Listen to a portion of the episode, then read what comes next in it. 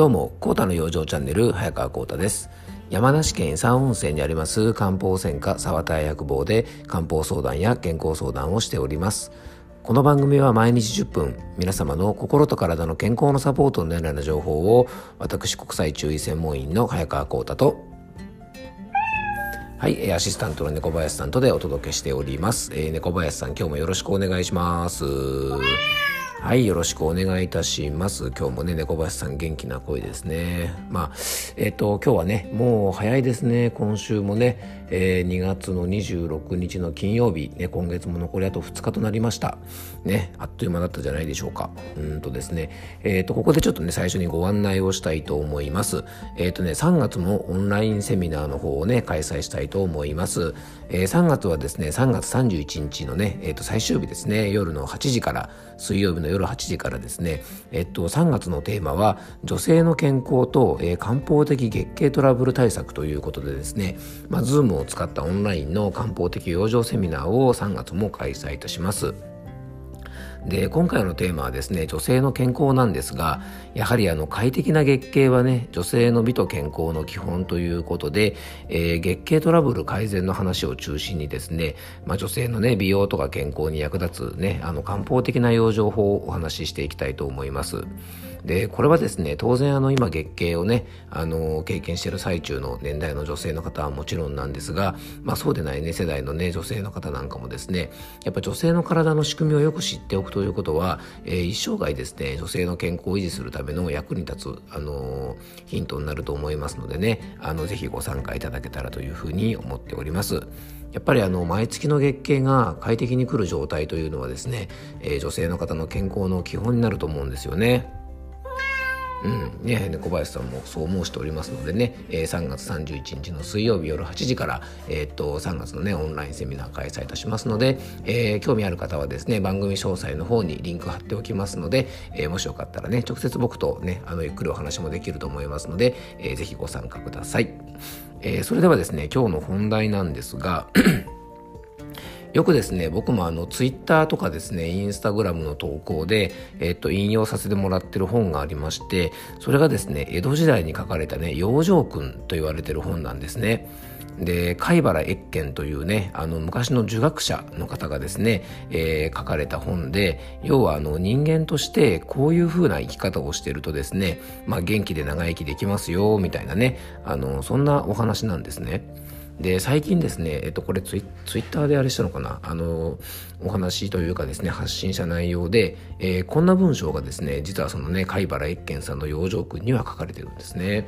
それがですね病気のない時に予防をすれば病気にならないであろうと。病気になってから薬を飲んでも容易に治らない。小欲を慎まないと大病になるものだ。小欲を慎むのはそう大変なことではないが大病になってからでは苦痛が大きい 以前から、えー、病苦を予想して後災いを恐れることであるというふうにですね貝原越見先生がですね養生訓の中で言ってるんですね。まあ、これはですね非常に深い考え方でですね要は、えー、日々のですね小さな欲を慎まないと大きな病気になるよと。ね、あの大きな病気になってからでは苦痛が大きいから未然に防ぎましょうねというような内容なんですね。で、まあ、僕らの人生はですね、まあ、本当にこのね小欲との戦いでね、えー、まあ本当に目の前にある小さな欲をですね積み重ねることによって、まあ、大体病気になっていくんですね。なのでね日々の食事とか運動とかですね、まあ、ストレスとかねいろんなあの小さな欲がねあの僕らには降りかかってきますが、まあ、できるだけそれをですねうまくねあの退けながらですね、まあ、日々元気に体を養っていければいいんじゃないかなと思います。でこの養生訓なんですがね今の時代読んでもですねなかなか面白いことがたくさん書いてあるんですね。で全部が全部ですねちょっと今の世の中に当てはまるわけではないんですが根底にあるですね健康とか、えー、養生すべきことの理念というのはですね本当に普遍だと思います。で養生とはですね体を養うことですよね。えー、なのでですね、まあ、僕らはねさっきも言ったように小欲に負けてですね健康をね害しがちなんですが、まあ、それだけにですねこのね養生訓という本に書いてあるようなことや中医学的な養生をですね生活の中に取り入れて 小欲でねできるだけマイナスになってしまった代わりにプラスのこともね是非、えー、増やしていきたいですよね。うんまあ、病気の時にね予防すれば病気にならないというのはある意味当たり前なんですが、えー、健康というのはですねやっぱり失ってみて初めてその大切さというものを痛感する、まあ、その代表的なもんじゃないかなと思います。でねあの病気になってからの治療よりも予防の方がはるかに楽なんですね本当は。で病気になってしまうとですね様々な治療もしなければいけませんしやっぱ現在ね大きな問題になっている莫大な医療費もですね病気になったら病院に行けばいいというですねまあ国民の意識がもたらした結果だと思いますしまあそういうふうにね国民に意識づけしてしまったのもですねいわゆるあの医療行政のやり方みたいなものがね少し問題があったんじゃないかなというふうにも、えー、思っております。で医療費の負担がかからない制度はねとても素晴らしいし日本が誇るべきね素晴らしい制度だと思うんですが、まあ、そこでねコスト意識というものが低下してしまうとですね、えー、ますますこの医療費の高騰につながってくると思うので、えー、実は医療にはねとってもお金がかかってるから、まあ、ちゃんと元気でいようねっていうようなことをねもっともっと伝えていくべきじゃないかなと思います。でそんな病気の原因にもなっているのがですね先ほどねちょっと養生訓でも出てきた小欲というやつでねあの本当ねちょっとした欲求が我慢できなくてお酒を飲み過ぎてしまったりとか食べ過ぎてしまったりとかですねまあ僕もね本当にあの身につまされますね本当にね。もう日々本当に小欲との戦いだな。ね。はい。ね、一時のね、まあ、えー、今だけちょっと楽したいなっていう気持ちがあってですね、えー、ついつい運動不足になってしまったりね、えー、例えばちょっとかったるいからタクシー乗ってっちゃおうかなとかですね、えー、本当はね階段とか使って、えー、できるだけ運動した方がいいんですがまあエレベーターで行っちゃおうかなとかですね割とこうそういう意味ではね楽しちゃいますよね、まあ、コンビニとか近いけど車で行っちゃいとかね結構こう田舎の人はあるあるですよね。で例えば過度の常時にふけてですね体をすり減らしてしまったり日々のちょっとした小さな欲が我慢できなくてですね大きな病気につながってしまうので、えー、小さな欲なんでね大きな欲に比べれば我慢することって簡単なんですよね。で日々のちょっとした養生をですね常に息することが、えー、大切だと思いますのでね、えー、よくね養生されてる方が、えー、言われることがあるんですね実はね。あのまあほらこうやってね僕の番組聞いてくださったりとか、えー、先ほどねちょっとご紹介した、えー、オンラインセミナーなんかにね、えー、参加してくださってる方なんかはやっぱりね健康に対する意識が非常に高い、え方たちだと思うんですよね。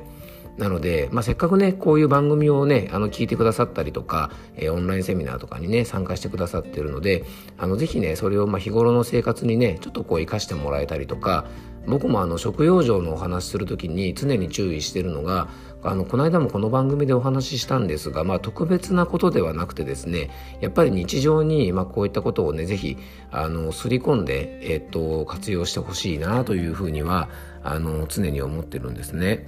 でたまにですねこの何て言うかなえー、健康に対する意識が高い人とか、まあ、そういうねあのいわゆるこういろんなことにねお手入れ気にしてる方なんかをね周りから見るとあなんか意識高い系だよねなんてね結構揶揄されたりとか、えー、ちょっとね小バカにするような感じの方がいるんですがねそんなのはもう全然気にしなくていいと思います。えー、例えばね意識高い系って言われるとねやっぱりちょっと嫌な感じしますよね。とかあと何かねえっといろいろ頑張ってるのってなんかかっこ悪いっていうふうに日本はえー、言ってしまいがちなところがあるんですが全然そんなことなくてですね,、えーとね意識高い人をちょっと小バカにしたりとか頑張ってる人をですね小バカにしたりするような方はですねなんでそういうことをするかというともうこれ結論から言ってしまうとですねやってない自分をただ正当化したいだけだと思うんですよね。でそこで頑張ってる人とか意識高い人を認めてしまったらやってない自分を否定することになってしまうんですね。なので、えー、よくね、こういう、なんていうかな、自ら高めることが本当に悪いことではなくてですね、まあ、本読んだりとかね、講演を聞きに行ったり、セミナー参加したりとか、自ら高めようと思ってですね、時間とかお金を使うことって本当に素晴らしい。これはあの健康に関することだけじゃなくてですね、まあ、学問的なところもそうですし趣味の世界もそうですしねあの本当に自分磨きをするということはねすごく大事なことなんですけどもどうもですねやはり日本人はですねこういうのをねちょっとこう否定したりとかいわゆるね同調圧力というのが結構強い国ですよね日本っていうのはね。みんなそういうふうに言ってるからとかみんなそういうふうにやってるからとか今まではこうだからとかそこからちょっと外れようとするとですねあのなちょっと何あの人？みたいな感じでねあのちょっとまあ、えー、仲間外れにされたりとか小バカにしたりするんですよね。まあ、これはね農耕民族でみんなで一緒に農作業をしたりとか集落としてねチームとしてやっぱり共同しないと生活が成り立成り立たなかった時代が結構長かったので、まあ、そういうところがねバックボーンにあるのかなと思いますが今はね本当にあのそんな時代でもないですしやっぱ時と場合にもよると思います。あの、ぜひですね、健康に対する意識は高く持ってですね、周りにね、もしそんなことをですね、揶揄するような人がいたら、もうそんなことは全然気にする必要がないんですね。まあ、その人たちはねさっきも言ったようにただねやってない自分を正当化したいだけですのでそんな人のねあの目を気にして、えー、なりたい自分になるねあのー、足かせにする必要はありませんからね、えー、ぜひですねあの思いっきりあのいろんなことをね学んで、えー、自分磨きしっかりやってですね、え、最初に言いましたが病気にならないようなねいい養生をね、え、これからもしていっていただけたらなというふうに思っております。えー、今日も聞いていただきありがとうございました。どうぞ素敵な一日をお過ごしください。漢方専科サーター薬房の早川幸太でした。ではまた明日。